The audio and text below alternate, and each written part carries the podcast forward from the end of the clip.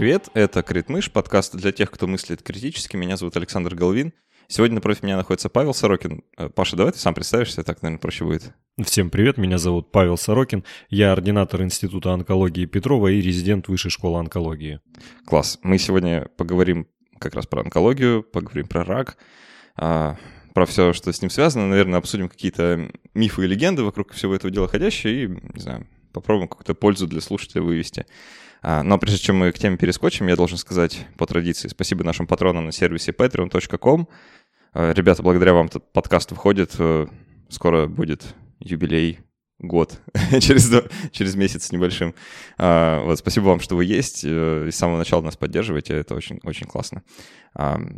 Уважаемые слушатели, если вы хотите присоединиться к нашему клубу патронов, то это можно сделать по адресу patreon.com slash а, мы специально для патронов записываем расширенную версию подкаста, которая длится не обычный наш, наш уже привычный час, а там, это час 20, час 30. Вот, поэтому если вам не хватает, то вы знаете, где взять еще. А, Паш, а, мне кажется, у людей есть фундаментальное непонимание, что такое рак, потому что я это заметил еще, когда сам в медвузе учился. А, люди раком называют все подряд. Давай, давай разберемся тогда, что это такое, а что, что является раком, что раком не является. То, что мы в русском языке называем рак, включает в себя эпителиальные опухоли. Когда мы говорим слово cancer на английском, то это слово включает в себя все злокачественные опухоли, вне зависимости от того, из какой ткани она выросла. Ага. А, ну, вот, вот я тоже, когда учился, запомнил эту вещь, да, что рак — это из эпителиальной ткани, и меня после этого всегда коробило, да, когда говорит рак крови, потому что, ну, технически кровь — это не эпителиальная ткань, а, ну, там, рак мозга, да, это тоже сразу, сразу хочется спросить, типа, а что имеется в виду, типа, откуда, да, из, из какой ткани это все, что выросло там. А, в целом, у нас вот в культуре, да, ближе как-то вот к английскому варианту, что рак — это, типа, все подряд. Да, ну, это устоявшийся такой принцип, это в простонародье только так говорят, потому что всех онкологов, морфологов, то есть тех людей, которые занимаются изучением рака, это вот как-то коробит, когда говорят рак крови, рак костей и так далее. Ну да, это такое просторечие получается. Да. А, а как правильно тогда сказать? Ну, можно сказать злокачественная опухоль. А, либо сказать рак. Ну, по большому счету, это ничего принципиально не меняет. Скажете вы рак крови или рак мозга, все в любом случае поймут, о чем идет речь. Ну да. Еще один момент, который, мне кажется, очень стоит отметить. Э, нет такого заболевания рак. Да, вот, ну, как генерализованно, да, это все супер разные вещи. А, ну, наверное, тоже надо понимать, насколько они вообще могут быть разные. Ну, рак – это очень разная группа заболеваний. Это не только диагноз рак, который, собственно, все и подразумевают, что если рак развился, то все очень плохо, и человек скоро будет умирать, значит.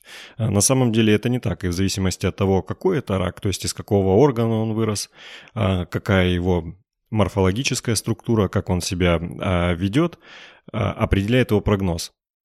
И в зависимости от этого рак раку рознь, можно так сказать, потому что некоторый рак, он э, является таким как бы условно доброкачественным, то есть... Э, Доброкачественно-злокачественное да, образование. ну, то есть э, он ведет себя не так агрессивно, тогда как другие виды рака, они ведут себя очень агрессивно, и э, практически наверняка человек от них умирает. Угу.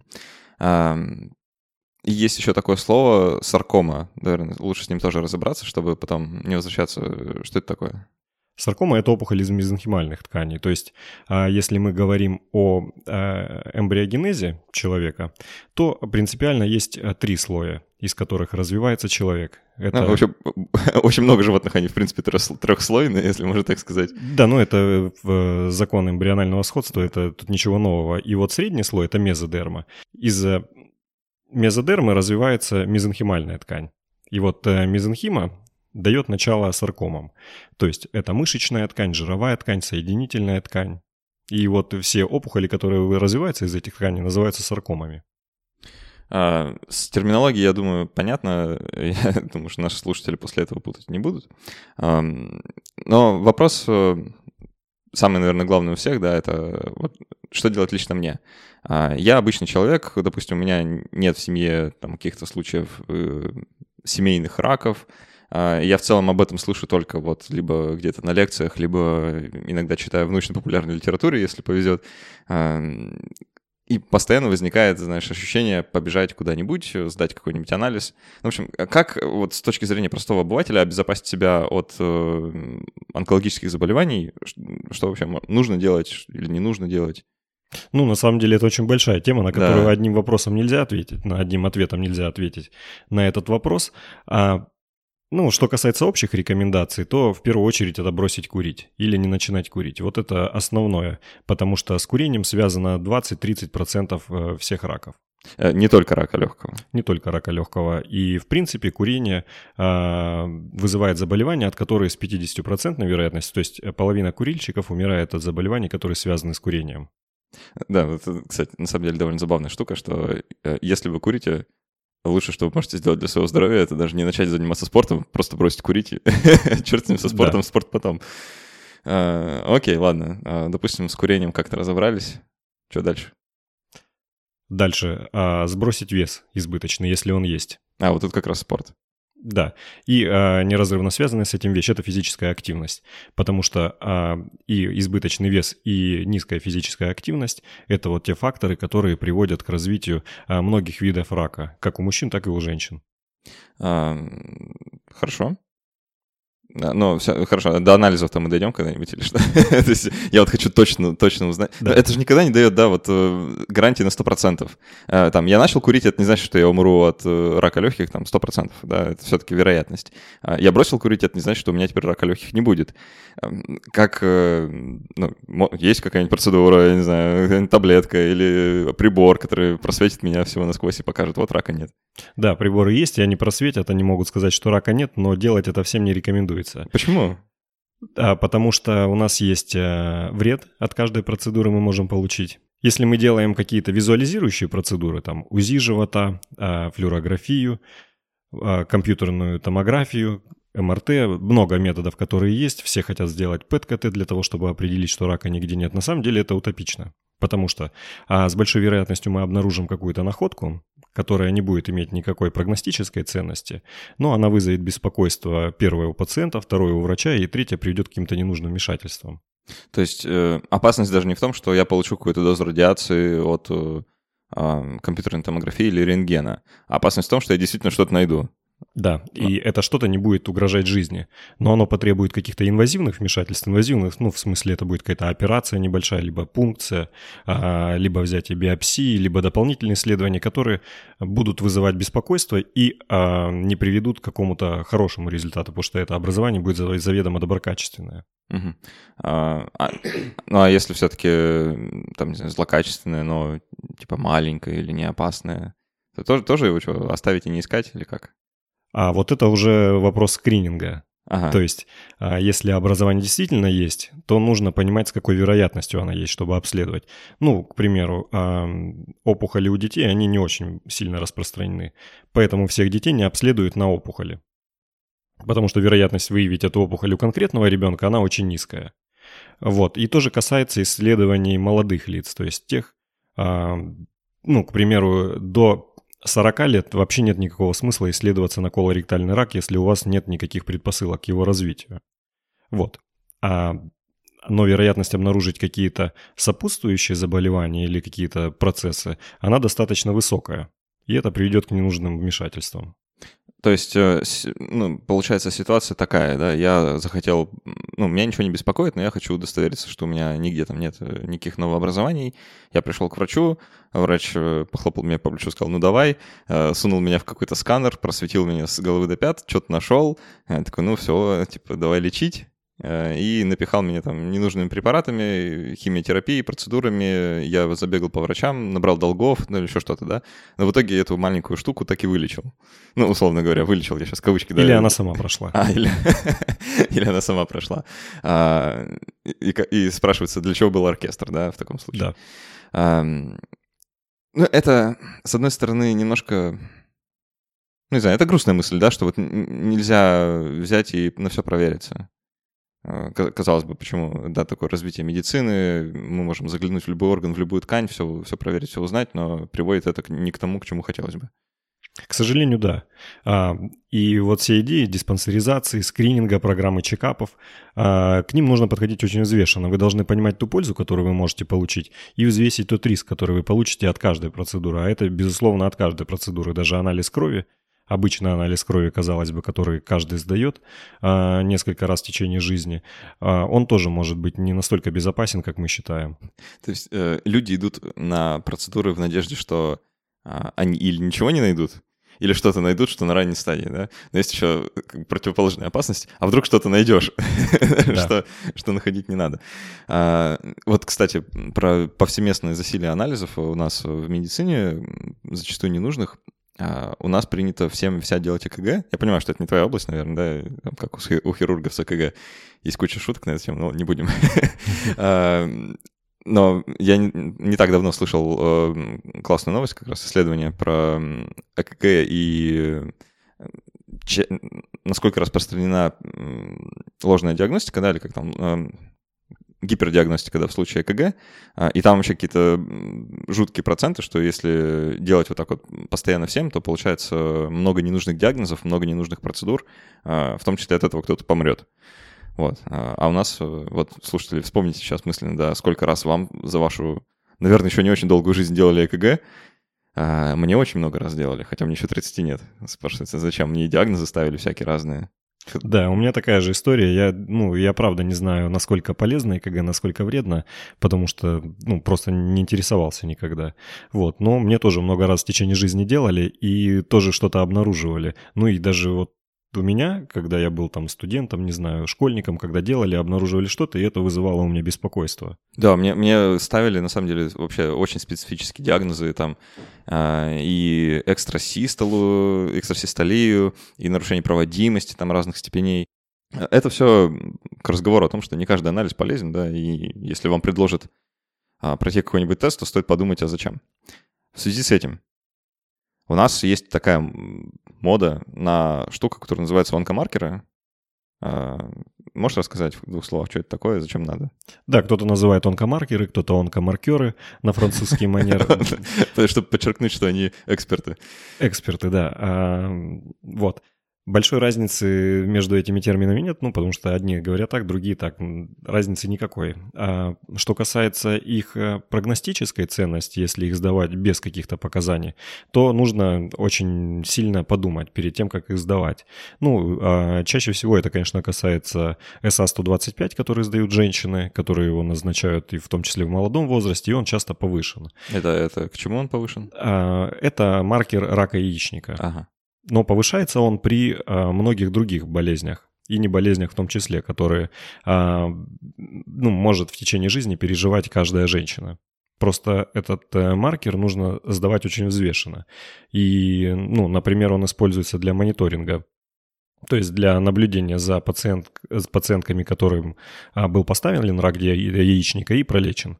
И для того, чтобы раньше выявить, раньше выявить рецидив, мы его назначаем. Но другой вопрос, что даже в этом случае, если мы раньше выявим рецидив, это не говорит о том, что мы его лучше вылечим. И тенденция такова, что э, от э, маркеров при лечении рака яичников отказываются, потому что это не приводит к увеличению продолжительности жизни. А в случае других заболеваний? В случае других заболеваний это в первую очередь касается ПСА, это простат-специфический антиген. А его назначают мужчинам для выявления рака предстательной железы. И анализ, который мужчина может сдать, также может быть повышен по другим причинам, не связанным с раком. Да, вот это важная, важная штука, да, это какие-то молекулы, которые есть э, в кровотоке, которые можно а, от человека отчудить и э, исследовать, да, и определить их уровень. При этом эти молекулы, они появляются не только если у человека есть рак, а в случае других каких-то вещей, то есть они не специфичны по отношению вот к этим заболеваниям. Да, все так. А, это наводит на мысль, а, а зачем они вообще, да, вот в случае уже установленных диагнозов там для уточнения, там, не знаю, а, течения. Да. Ну да, для того, чтобы узнать, появился рецидив, либо все нормально, потому что, ну вот, что касается, допустим, ПСА, то он повышается у пациентов, у которых был прооперирован, допустим, рак предстательной железы или облучен. Если он повышается, то это практически однозначно говорит о рецидиве. Угу. А вот ну, в случае обычного человека, который, у которого нет диагноза, который просто пришел в какую-нибудь частную клинику, а, и ему там сказали, ну, давай еще анализ на ПСА, типа тебе там 39 лет. Да, в 39 лет, если не было никаких факторов риска, то есть в семье никто не болел, нет известной БРК-мутации, а сдавать этот анализ не нужно. И даже что касается более возрастных мужчин, тоже нужно подходить очень взвешенно к этому анализу, потому что вероятность того, что а, рак будет обнаружен, ну, это, как правило, мужчины после 55, после 60 лет, а у тех, кто сдает этот анализ, а, составляет меньше единицы на тысячу. То есть тысяча мужчин сдает этот анализ, и у одного из них выявляется рак. Но чтобы спасти одну жизнь от рака предстательной железы, э, чтобы спасти одну жизнь у пациента, у которого развился рак предстательной железы, нужно пролечить 48 пациентов. То есть э, лечение рака предстательной железы – это не очень приятная процедура. Подожди, подожди. Э, то есть из 1049 людям поставят диагноз рак предстательной железы? Нет, нет, не так. А, из тысячи обследованных с помощью ПСА рак будет обнаружен у одного. Ага, то есть диагноз э, истинно положительный будет у одного? Да. А ложноположительных? Ну, ложноположительных я не помню, честно ага. говоря. Ну, то есть тоже какое-то количество. Ну, естественно, да. То есть, э, но другой вопрос, что даже если мы установили этот рак, то мы пролечим большое количество мужчин и при этом не а, увеличим их продолжительность жизни.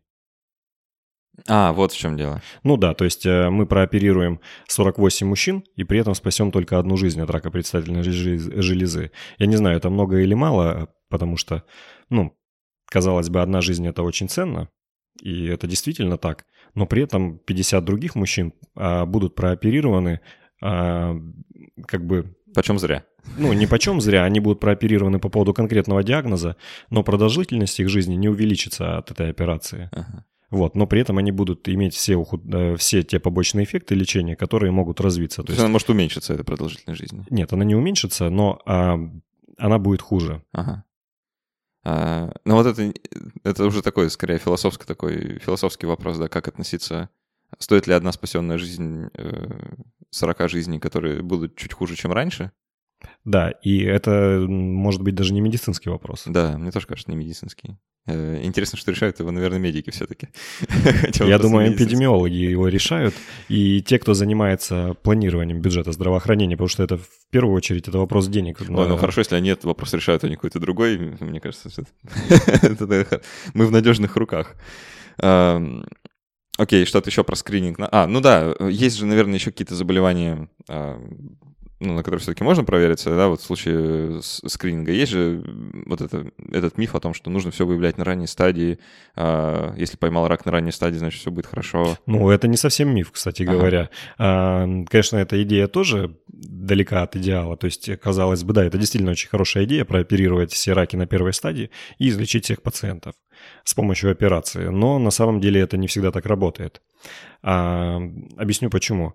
Для начала хотел сказать про э, скрининг в принципе. То есть э, до этого то, что я говорил, создает такое впечатление, что вообще не надо обследоваться и не надо выявлять какие-то болезни. Но есть э, те виды рака, для которых скрининг действительно оправдан. В первую очередь это рак шейки матки. И анализ на рак шейки матки и на его э, прекурсоры, то есть э, то, что развивается до рака шейки матки, то есть э, дисплазия шейки матки, нужно действительно сдавать всем женщинам, а, вне зависимости от того, в группе риска они или не в группе ну, риска. С определенного возраста, наверное. Да. А, как правило, это возраст 21 год. Это то, что касается а, программ массового скрининга. Понятно, а у нас они есть? А, ну, теоретически да. То есть любая, теоретически. любая пациентка может прийти, у которой есть полис обязательного медицинского страхования в женскую консультацию, ей возьмут анализ. Ага, то есть это надо саму позаботиться, да, исходить. Да, ну, либо прийти на диспансеризацию, где этот тест есть. Э, это уже сложнее, мне кажется. Ну, хорошо. А да, ну и э, не будем забегать вперед про диспансеризацию, потому что а, если говорить о скрининге, то обследование на рак шейки матки действительно оправдано в отличие от многих других исследований, которые есть в программе диспансеризации. И а, те тесты, которые сдаются на рак шейки матки, они должны быть тоже очень взвешенными, потому что в возрасте до 30 лет сдавать анализ на ВПЧ – это не очень полезно, потому что он с большой вероятностью будет обнаружен, а специальных лекарств для его излечения нет, и примерно у 8 из 10 пациенток он исчезает в течение двух лет без какого-то лечения. Ну, ВПЧ — вирус папиллома человека. Да, вирус папиллома человека. То есть там, там есть... Их много разных да. штаммов, и есть какие-то, которые считаются онкогенными. И, на самом деле в любой клинике, вот, особенно там или в частной лаборатории, можно сдать вот, кучу анализов, да, тебе там специально там целый набор на эти ВПЧ поставят. То есть, ну, серьезно бесполезно, да. Почему бесполезно? Ну, я имею в виду, вот до 30 лет э, особо смысла нет проверять. Да, вообще. особого смысла нет, если это программа скрининга. То есть скрининг — это то, на что обследуют здоровых пациентов, то есть у которых заведомо нет этой болезни, для того, чтобы выявить ее раньше и более эффективно лечить. И отсюда вытекают условия, которые а, необходимы для того, чтобы а, скрининг был эффективным. Если заболевание обнаруживается на продвинутой стадии, то есть э, наши методы диагностики не позволяют его выявить на ранней стадии, то скрининг э, ну, не оправдан, потому что это никак не поменяет течение заболевания. Но в случае с раком шейки матки ситуация другая. Потому что от того момента, когда человек будет инфицирован ВПЧ, и до того момента, как у него разовьется рак шейки матки, это проходит достаточно долгое время. Как правило, это занимает 7-12 лет. Угу. И в течение этих 7-12 лет, если мы выявим этих пациенток и будем лечить им предраковые заболевания, это позволит предотвратить рак шейки матки практически у всех из них. И поэтому вот э, каких-то таких э, очень больших исследований по поводу скрининга рака шейки матки, а, имею в виду рандомизированных исследований, их нет. Потому что, ну, это и так понятно, что их лечение будет эффективно. Интересно. А, хорошо. Рак шейки матки, еще какие-то заболевания есть? Да. А следующее заболевание – это колоректальный рак. Его скрининг начинается в позднем возрасте, это после 50 лет. И те тесты, которые могут быть предложены для скрининга колоректального рака, их на самом деле больше, чем для рака шейки матки. И эм, эффективность их, она тоже неоднозначна. Потому что мы можем исследовать кал на скрытую кровь, Можем делать колоноскопию, можем делать виртуальную колоноскопию, это неинвазивное исследование. Вот, а, но в исследованиях не сравнивались напрямую эти методы диагностики рака а, ободочной и толстой кишки. Ну, то есть понятно, что надо что-то делать, э, а что конкретно мне не расходится, да? Да, примерно так. То есть не, нет доказательств, что один из этих методов эффективнее других. Но вот так э, умозрительно кажется, что колоноскопия эффективнее, потому что это э, исследование позволяет визуализировать хорошо тонкую, э, толстую кишку, э, обнаружить какие-то полипы, обнаружить э, опухоли, и либо их сразу же вылечить, то есть удалите во время колоноскопии полип, либо направить пациента на лечение, не дожидаясь того, когда у него разовьется уже симптомы этого заболевания. А, есть, да, отлично, два рака из э, многих-многих заболеваний выделили, есть еще? Да. А, дальше скрининг рака молочного, молочной железы. Это тоже оправдано. У женщин после 40 лет и э, основной скрининговый метод для этого заболевания – это маммография. Угу. А, и все? Рак легкого. Ага, вон. так и можно что-то сделать, да. кроме бросания курить. Э, да-да-да, но для рака легкого э, скрининг обоснован только в группе риска, то есть пациенты, которые курят в течение 30 лет по одной пачке сигарет в день и больше, э, для них скрининг оправдан, но он позволяет снизить риск умереть от рака легкого. А для всех остальных нет? Для всех а остальных... скрининг это что? Скрининг на рак легкого это не флюорография, как э, многие думают, это низкодозная КТ. Угу. Четыре в списке. Примерно, да. То есть даже не 40 и не 50.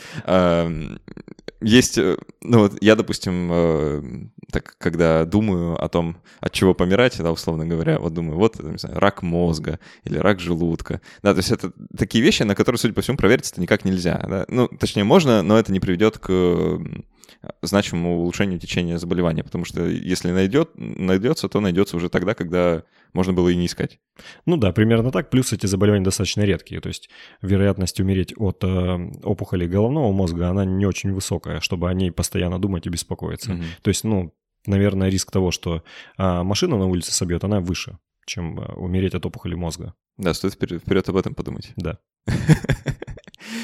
А, вот да, с, со скринингом и с тем, что не на все можно провериться, это, мне кажется, такая очень стрёмная мысль, ну, на самом деле. Э, хочется себя обезопасить, а в итоге говорят нельзя. Что-то еще... А, про диспансеризацию ты хотел сказать. Да, ну я на самом деле не очень в теме диспансеризации, потому что... Ну, Мне приходят смс периодически. Приходите на диспансеризацию, я их игнорирую. Ну, надо посмотреть, какой объем обследования они предлагают. И на основании чего никто не знает. Потому что, когда я смотрел программу диспансеризации, оно включает в себя анализ мочи, анализ крови, обследование там на уровне, э, не знаю, гормонов, возможно, каких-то. Я не знаю, насколько это эффективно, ну, потому что я этим не занимаюсь. Э, слушай, давай э, небольшой сделаем такой шажок в сторону. Вот ты говорил про ВПЧ, и вообще, что от ВПЧ нет эффективного лекарства, да, мне кажется, это общее свойство, в принципе, всех вирусных заболеваний, там, начиная от гриппа, заканчивая вирусом иммунодефицита человека, да, с вирусами вообще сложно, потому что вот у них такая биология. Очень много есть частных клиник сегодня в России, я уж не знаю, как за рубежом, не интересовался, которые просто налево и направо раздают анализы, людям их назначают, выполняют, а потом лечат. А, я вот недавно узнал а, один из слушателей подкаста, я не буду имя называть, но он поймет, что я про него.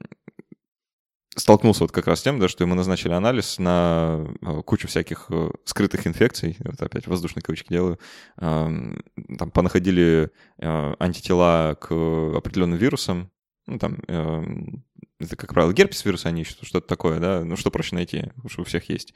А, а потом назначают, ну, терапию, причем терапия в себя включает, как правило, препараты с недоказанной эффективностью, иммуномодуляторы, а, всякие свечечки. Вот, ну, короче, реально лютую дичь. Это мне интересно. А, вот про все то, что мы сказали, да, что рак действительно э, сложно выявлять на ранней стадии. Только некоторых видов это касается, только в определенных условиях, только для определенных людей. Я подозреваю, что есть частные клиники, которые, в общем-то, плевать на это все хотели, да, и они онкомаркеры всем на свете ставят. Да, к сожалению, такое есть. Не совсем понятно, что движет теми, кто эти программы составляет. Не, мне кажется, понятно. Не совсем. Не факт, что это, ну, вот движет просто желание заработать. Ага. Возможно, это от неграмотности. Ну, потому что идея действительно привлекательная. То есть сделать э, МРТ всего тела и обнаружить все опухоли, которые там могут быть. Или сделать ПЭТ-КТ, к примеру, и обнаружить, что опухоль маленькая. Но понятно, что это не будет работать. Но сама идея, как бы умозрительно, она кажется очень реалистичной. Вот. Ну, у нас же даже была история э, на выборах в одном из э, московских пунктов э, голосования, там всем анализы на онкомаркеры делали бесплатно. Это вообще дичь какая-то, по-моему. Ну, да. Ну, опять же, неизвестно. Ну, понятно, что они хотели привлечь избирателей на выборы. Хотели как лучше. Да, но получилось, наверное, не очень хорошо. А, было бы, наверное, лучше, если бы они эти анализы потом не выдали пациентам. То есть меньше вреда было бы. Возможно, да. Это классно, кстати. Э, очень прикольная идея, что иногда, а, чтобы было лучше, лучше ничего не делать, чем делать что-то. Да, ну вот, к примеру, а, вот мне там, чтобы работать, нужно ЭКГ сдавать, там раз в год. Но анализы я никогда не смотрю, ну то есть результат этого, расшифровку этого ЭКГ. Это интересный способ э, обезопасить себя от, ложных, от ложных диагнозов и гипердиагностики, просто не интересоваться результатами. Но тут надо тоже очень взвешенно подходить и на свой страх и риск. То есть если вы не знаете, к чему это может привести, какой анализ вам назначили и к чему приведет тот или иной результат, то лучше все-таки забрать, наверное. Ну, либо как-то с кем-то проконсультироваться и узнать, насколько это может вам помочь или наоборот навредить. Ха. А, да, тут э, без медицинского образования, наверное, не разберешься. Ну и с медицинским, на самом деле, тоже сложно. Тоже сложно. Не, не всем удается. А... А, так вот, э, что касается вот этих скрининговых программ в частных клиниках, э, это действительно есть, и причем списки так внушительные достаточно, и, как правило, они включают все то оборудование, которое уже есть в клинике. Вот. А, но, как правило, делать этого не стоит. То есть, если у вас нет каких-то доказанных факторов риска, если вы пришли и хотите, к примеру, самостоятельно это сделать, то лучше проконсультироваться с врачом, который поймет, надо это вам делать или нет. Это непростая для принятия мысли уже, в который раз говорю, что, правда, это а, принять, что пусть растет. Ну да, а потом, вот когда заболеет, тогда и приходите. Да, вот, э, вот умрете, тогда и приходите. Кстати, про смерть. А, есть такое поверье, вот часто встречают мысль, что рак молодеет, что все больше молодых людей заболевают раком, что если раньше... Это, кстати, всех заболеваний касается. Инфаркт сейчас у всех в 26 лет, э, ну, по крайней мере, так кажется. И раком сейчас все болеют, там, рак легкого уже, там, 22 э, года человек умирает. Э, ну, ты наверняка тоже слышишь и сталкиваешься с такими ну, да. высказываниями, да? Ну, расскажи, действительно молодеет?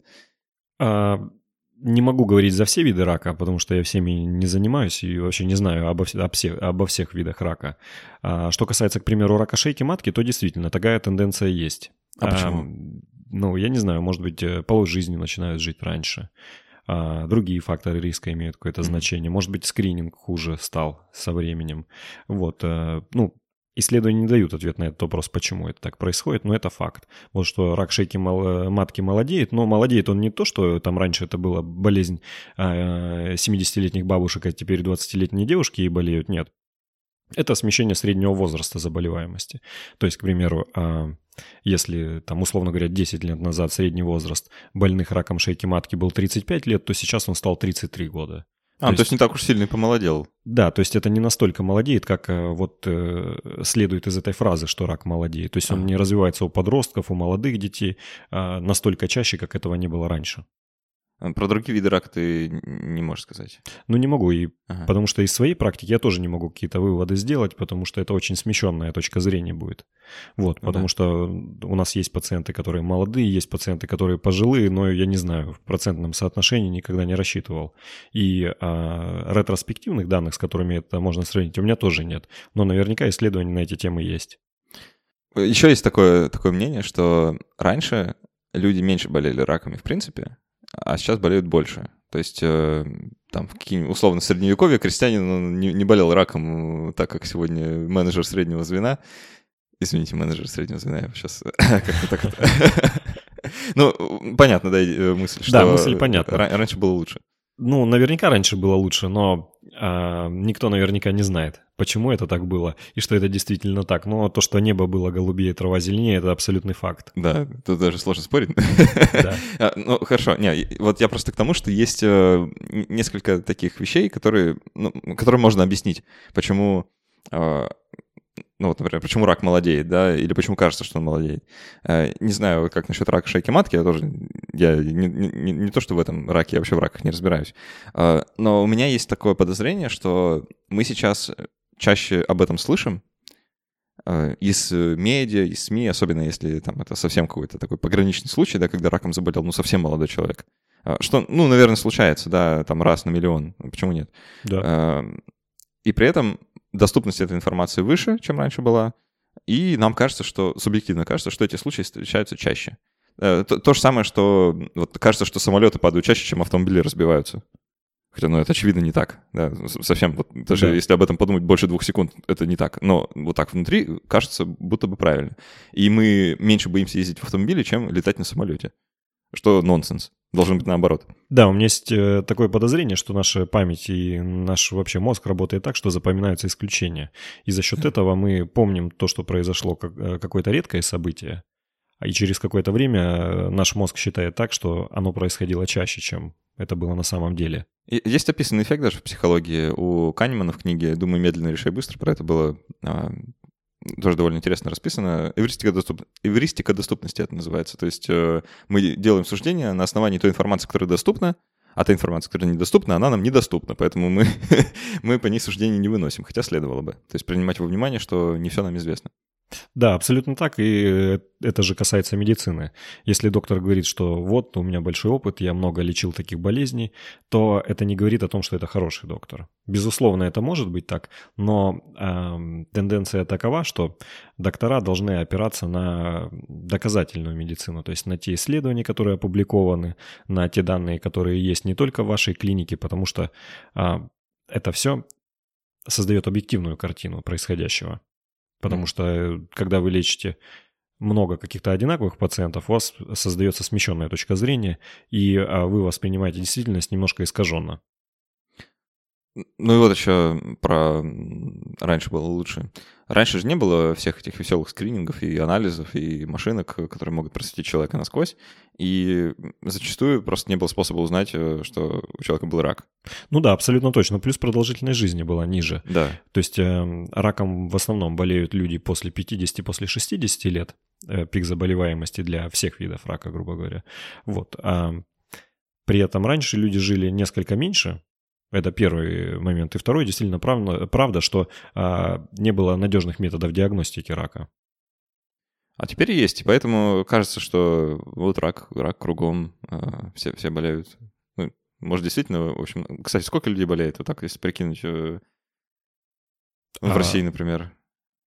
В России, э, честно, я не знаю статистику, сколько болеет в России, потому что ну, у нас нет каких-то Ага. таких э, очень надежных регистров.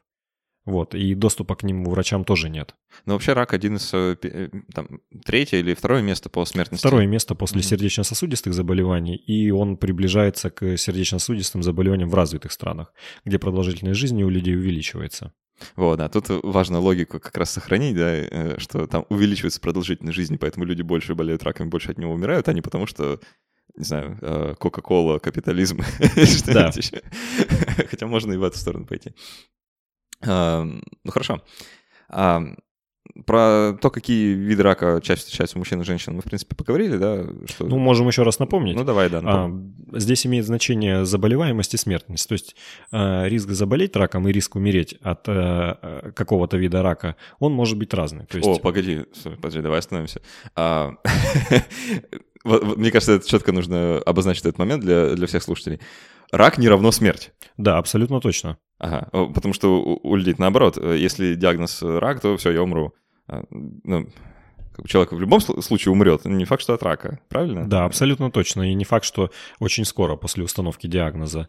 То есть э, основная задача лечения рака это первое его излечить, а второе, если его невозможно излечить, то есть если он стал системным и дал метастазы, то сделать его э, как бы хроническим, то есть э, лечить его в течение длительного времени. Так, хорошо, извини, я тебя перебил, давай вернемся к... э, У мужчин и женщин, да, наиболее частые виды. Да, а что касается женщин, то наиболее частый рак это молочной железы. Вот, э, и дальше зависит от страны и от э, регистра, на основании которого а, были собраны эти данные. Ну вот если там назвать, условно говоря, 5 самых распространенных э, видов рака у мужчин и женщин, то женщины рак молочной железы, рак кожи, куда будет включена э, плюс меланома. Вот. Далее это рак ободочной кишки, рак тела матки и а, рак легкого. Мгм. А, у мужчин все то же самое, минус э, молочная железа и матка, я полагаю. Ну да, и вместо них будет э, простата и желудок. Ага. А почему? А Вот у женщин, то есть... э, Ну, потому что у мужчин нет ни матки, ни молочной Не, не, это, это понятно. Я имею в виду, рак желудка у, у женщин не входит в пятерку, да, а у мужчин входит. Но это зависит от того регистра, на основании Ага, которого ясно, это ясно. собрано. На самом деле и зависит от страны, конечно. То есть э, по некоторым данным э, он входит в пять самых частых заболеваний, по некоторым данным не входит. Но тенденция такова, что вот э, самые частые виды рака это действительно рак. Это не саркома, не опухоли мозга и не а, другие, ну, Отсюда, опухоли наверное, системы крови. Да. А, ну, я думаю, что в последней части нашего подкаста мы поговорим про такую большую тему, на самом деле, а, которую можно условно обозначить как генетика или среда. А, Есть, э, опять же, вот в массовой культуре, в массовом сознании, по моему мнению, а, такое, такая мысль, что рак — это то, что передается по наследству. То есть вот мой дедушка болел там, раком желудка, значит, я заболею раком желудка. Или у, у моей мамы была, был рак груди, значит, у меня будет рак груди. Ну, как-то так. Да, это есть такая тенденция, но она э, ну, очень переоценена, потому что наследственность отвечает примерно за 5-10% рака. То есть, а, если мы возьмем все случаи рака, то каждый 20 или каждый 10 только будет связан с наследственностью. Ну, другой вопрос, что мы не можем знать, а другие виды рака связаны или нет, потому что, возможно, мы не обнаружили эти мутации еще, возможно, мы не обследовали пациентов, но а, на самом деле это не настолько большая цифра, что если у вашего родственника был рак, то у вас он обязательно разовьется и обязательно того же органа, Мгм. То есть, может, другого органа. может другого. Надеюсь, вам стало спокойнее, уважаемые слушатели. Не расслабляйтесь. Да. А, 5 или 10 процентов. Остальное все это новые. Да, те раки, которые развились без какой-то генетики. Мгм. То есть, э, ну, напрашивается вывод, что это средовые факторы. Да, средовые, но не всегда. То есть э, рак может возникнуть просто. Просто. То есть да, и вот все, что мы говорили до, это не является абсолютным. Ну, к примеру, если а, вы курите, Саша уже об этом ты сказал, что не обязательно разовьется рак легкого, И а, если вы а, не курите, то у вас тоже может развиться рак легкого. Просто мы говорим о том, что а, шанс а, развития рака легкого у курильщика, он в 20 раз больше, чем у того человека, который не курит. Причем в 20 раз это не, не значит, типа, что 20%. Да, это... это умножить на 20, да. Да, цифра-то все равно ниже, чем 20%. Это больше. Э, я, в смысле больше, подожди. Вот, вот, допустим, я курю, там, какой шанс э, у меня заболеть раком легкого, если мне там, не знаю, 50 лет, и я курю по три пачки в день? Ну, ну так условно прикинуть. Э, в процентах? Да. Ну, я не знаю по раку легкого сколько в процентах, но вот если ты не куришь, то у тебя риск развития рака легкого в 20 раз меньше а, ну, по ну, сравнению да, с курильщиками. Да, да, то есть на 20%... Не на 20%. В 20 раз меньше. Да, нужно ага. умножить. То есть 20% это нужно умножить на 0,2. А, а в 20 раз это умножить на 20. То есть это во сколько? В 200 раз больше, чем 20%. Окей, я понял. А... Но опять же, вот эта сложная математика, она мало применима конкретному человеку. Да. То есть, а, если мы говорим у вас или там, ну, условно говоря, у какого-то человека риск развития рака в 20 раз больше, то вот конкретно применимо к вам эти цифры ни о чем не говорят. То есть у вас рак может развиться или нет. Ну, другой пример. Какой вот шанс а, встретить, там, не знаю, мамонта на Невском проспекте? Ну, это известная история, да. Ну да, где-то, где-то 50%. Ну и вот то же самое. То либо разовьется, либо нет. А если он разве, разовьется, то какая вам разница, в 20 раз чаще или нет? если он уже развился. Ну да, действительно. А, ну, то есть статистика работает на большой группе людей, на одном человеке да, не очень. К одному человеку это мало, мало применимо. Но я, я полагаю, что консенсуса, да, вот на тему того, генетика или среда, все-таки нет среди онкологов. Э, то есть средовые факторы мы точно знаем про те, которые точно влияют. Да. А про те, которые не точно влияют, мы как бы особо-то и не знаем. А, и вот ты сам сказал, да, что может и генетика, может есть какой-то ген, где что-то ломается, мы просто его еще не выявили. А, давай просто проговорим про те вещи, что касается среды, да, про те вещи, про которые мы точно знаем, что вот они вызывают рак, и скажем про те, которые не точно. Да, но и есть еще те, которые снижают риск рака. О, да? Безусловно, да, то есть не все так плохо. Вот это самый полезный факт. Да. А, ну, не факт, что самое полезное, потому что, ну, вот если мы знаем, что там риск э, курения, э, курения увеличивает риск рака не только легкого, причем это рак э, органов головы, шеи, то есть рак языка, рак гортани, рак глотки, вот, плюс рак толстой кишки, рак шейки матки, вот это все, что связано с курением. И, соответственно, если вы курите и бросили курить, то это играет в вашу пользу. Вот. Знаешь, это сейчас э, это практически как сказать, ребята, если начать курить и бросить, это офигительно хорошо для здоровья. Очень полезно, да. Пользуйтесь бесплатно. Практически полезнее, чем не курить изначально, да? Ну да, то есть вы знаете, что риск вначале высокий, а потом вы его снизили. Но на самом деле нет. Ну, лучше не начинать, безусловно. Вот. Э, то же самое касается алкоголя. А если для сердечно-сосудистых заболеваний, насколько я знаю, есть какая-то доза, которая снижает риск а, инфаркта, риск э, ишемической болезни О, сердца, там много споров, мне кажется, на эту тему до сих пор. Да, но умеренное потребление, насколько я видел в последних статьях, оно как-то снижает, ну, несколько снижает этот риск. То, что касается риска рака, то любое потребление алкоголя увеличивает риск рака. Опачки. Ну да, к примеру, а, все измеряется в дринках, это такая единица, это 10 э, грамм чистого этилового спирта в сутки. Ну, то есть это меньше бокала вина. Вот, э, и вот уже эта доза, она увеличивает риск рака молочной железы. Не сильно увеличивает, но статистически значимо. Угу. Вот эта информация, которая требует э, времени, чтобы как-то уложилось.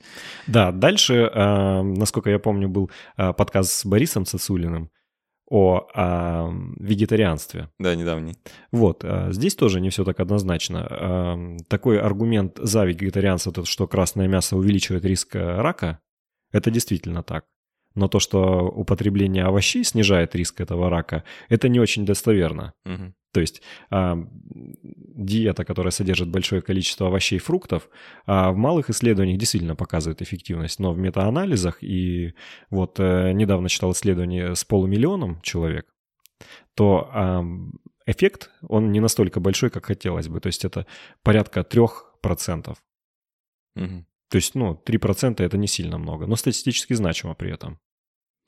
А, хорошо. Так, а, у нас есть э, курение, Э, красное мясо. А, алкоголь. Алкоголь. Овощи. О овощи вызывают или против рака, я так и не понял, ну ладно. Ну, а, скорее всего, против. Ага. Ну, производителям овощей выгодно, чтобы мы так думали. Ну да, но производителям мяса, с другой стороны, невыгодно. А, как, какие еще средовые факторы стоит выделить? А физическая активность. Физическая активность предотвращает все-таки, да? Да, это предотвращает. То есть, э, ну, не сказать, что она, если вы будете больше заниматься, то это будет лучше. Но если вы вообще не занимаетесь физической активностью и а, занимаетесь ею, то между вот двумя этими группами разница будет. Слушай, да, это же не такая, это же не бинарная вещь. Э, Конечно. Э, э, типа предотвращает сильнее, предотвращает слабее. Ну, оно есть какая-то тенденция к этому, но это не говорит о том, что будете, если еще интенсивнее не курить, то риск рака будет еще ниже. Но иногда это на самом деле очень сложно. Э, не, не курить приходится сильно. Да. А, хорошо. Так. Дальше. А, инфекция. Угу. А, этот фактор, который увеличивает риск а, раков разных локализаций. В первую очередь это касается вируса папилломы человека и а, вируса иммунодефицита человека, то есть ВИЧ. И то, и другое увеличивает риск разных раков. А, ну, ну вообще вирусные заболевания, многие онкогенные, там еще вирус э, эм, Гепатиты некоторые. Гепатит, да, да абсолютно точно. Гепатит приводит к а, карциномам печени. Угу. Так что да, не, болейте вирусными заболеваниями, занимайтесь спортом, не курите, ешьте поменьше мяса, побольше овощей. Да, Это пока наш рецепт. Да-да-да. И алкоголь. И алкоголь, да. ну, тут э, вот с алкоголем, да, придется выбирать. Вы, вы от чего хотите помирать, да? От сердечно-сосудистых, либо от рака? Да-да-да. А, даже не так. От сердечно-сосудистых а, и при этом трезвым, либо от рака и при этом пьяным. Чтобы ну да, ну либо пить и курить сразу. Ага, да. Потому что если пить, то снижается риск сердечно-сосудистых заболеваний, а от курения он повышается, то, может быть, как бы сыграет это. Одно, ну, плюс на минус. Ну, и, ну, наверное, понимают слушатели, что это шутка, и что никто не воспримет это как руководство к действию. Онколог сказал в подкасте, я услышал. Да-да-да. А, хорошо.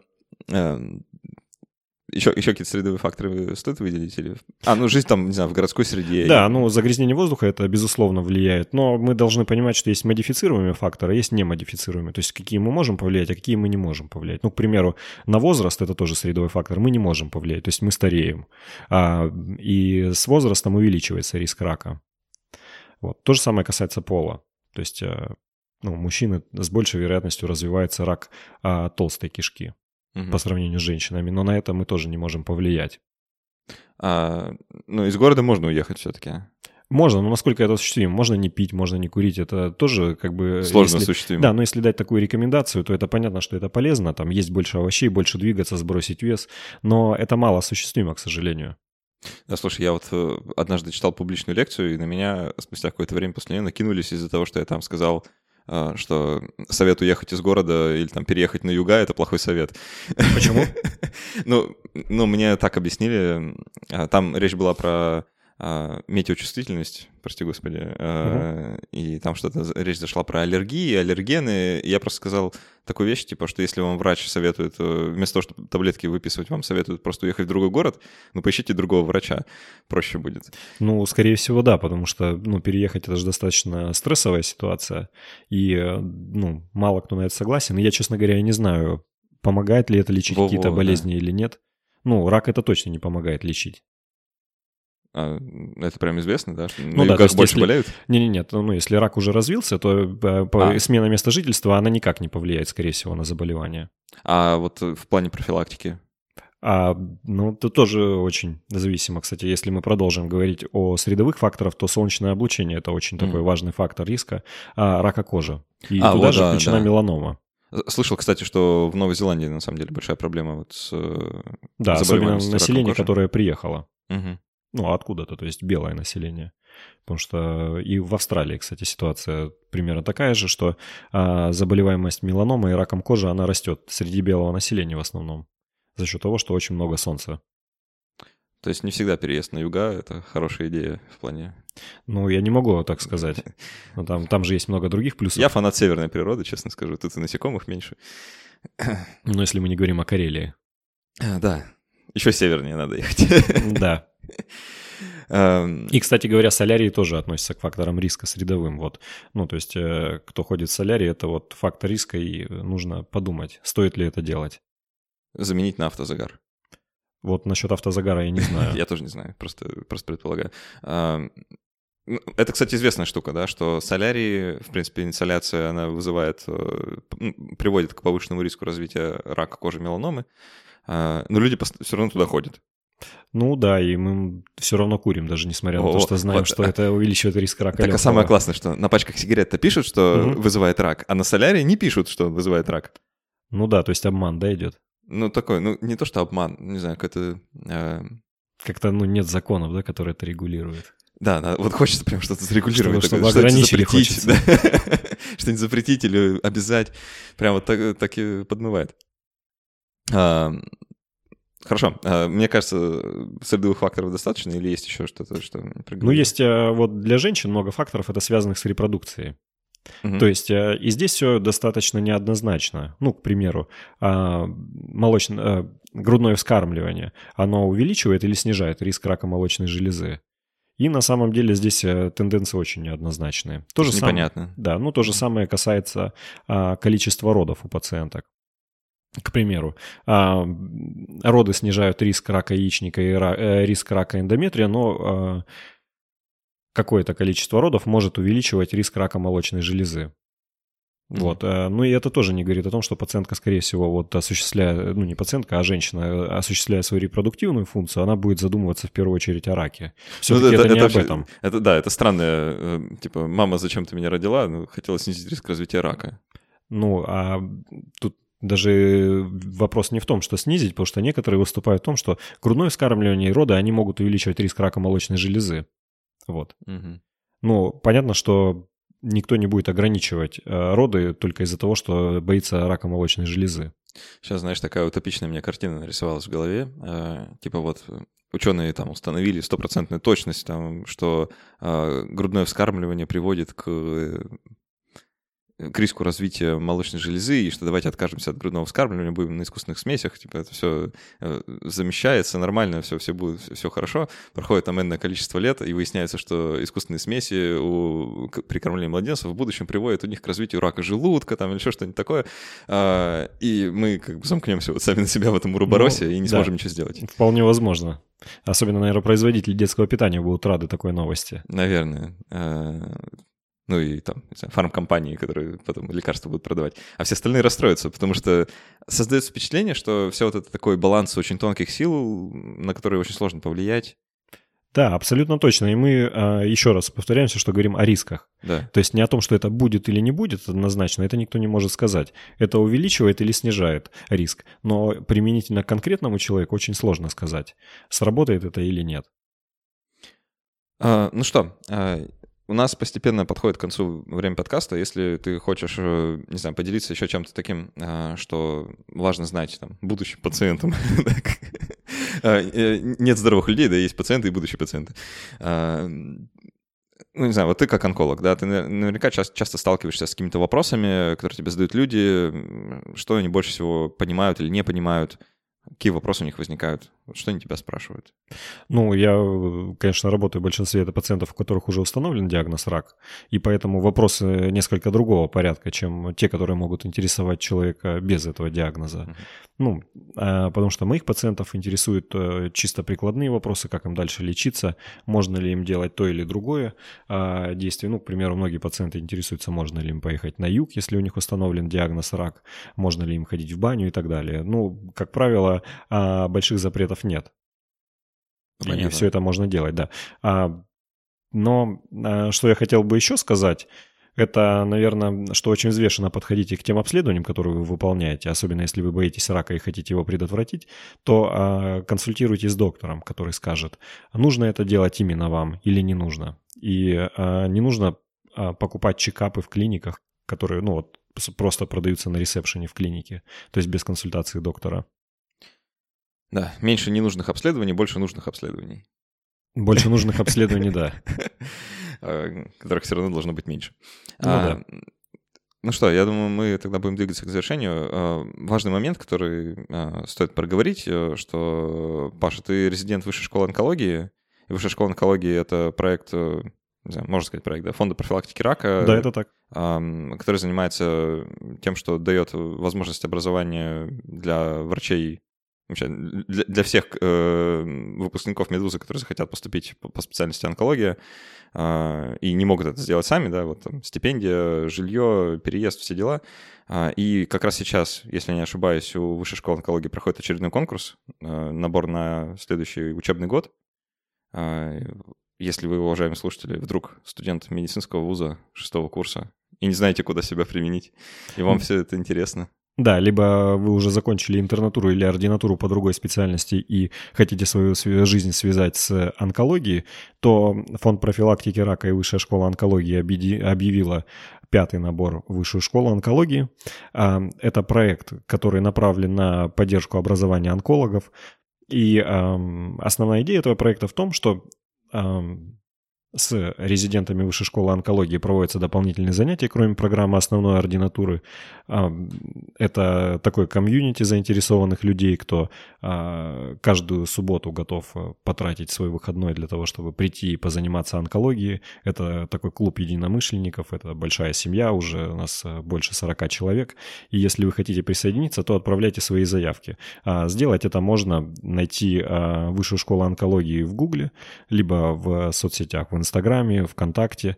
И э, конкурс, то есть, ну, отбор заявок, он проводится до 31 марта. Вы еще можете успеть. Можно не искать, на самом деле, мы ссылки обязательно прикрепим э, в описании этого подкаста, в шоу-ноутах. Если вы ВКонтакте слушаете, то э, можно открыть сам подкаст, в описании тоже будет. Даже если вы не студент, э, если вы студент-медик, то вы все равно можете там следить за проектом, как-то принимать участие, интересоваться. Э, если вы все остальные люди, а, то я призываю зайти хотя бы на сайт фонда профилактики рака, посмотреть, чем они занимаются, и если вам хочется, чтобы не знаю, рядом с вами вырастала классная комьюнити адекватных врачей, чего не хватает, э, прямо скажем, в, в современном мире, то не стесняйтесь, там донаты, все дела, подписывайтесь на пожертвования, как-то стимулируйте деятельность, а, потому что как-то само оно не застимулируется. Ну да, и будем очень благодарны за любую помощь. А, даже если вы сделаете репост этой записи, возможно, это кому-то поможет. А, ну что, Паша, спасибо большое, что пришел поговорить. Э, мне кажется, очень важные вещи мы проговорили. Спасибо, что пригласил. Обязательно позову еще. А, тебя или твоих коллег. А, а так, я думаю, все. До встречи через неделю. Спасибо, что слушали. Всем пока. Пока.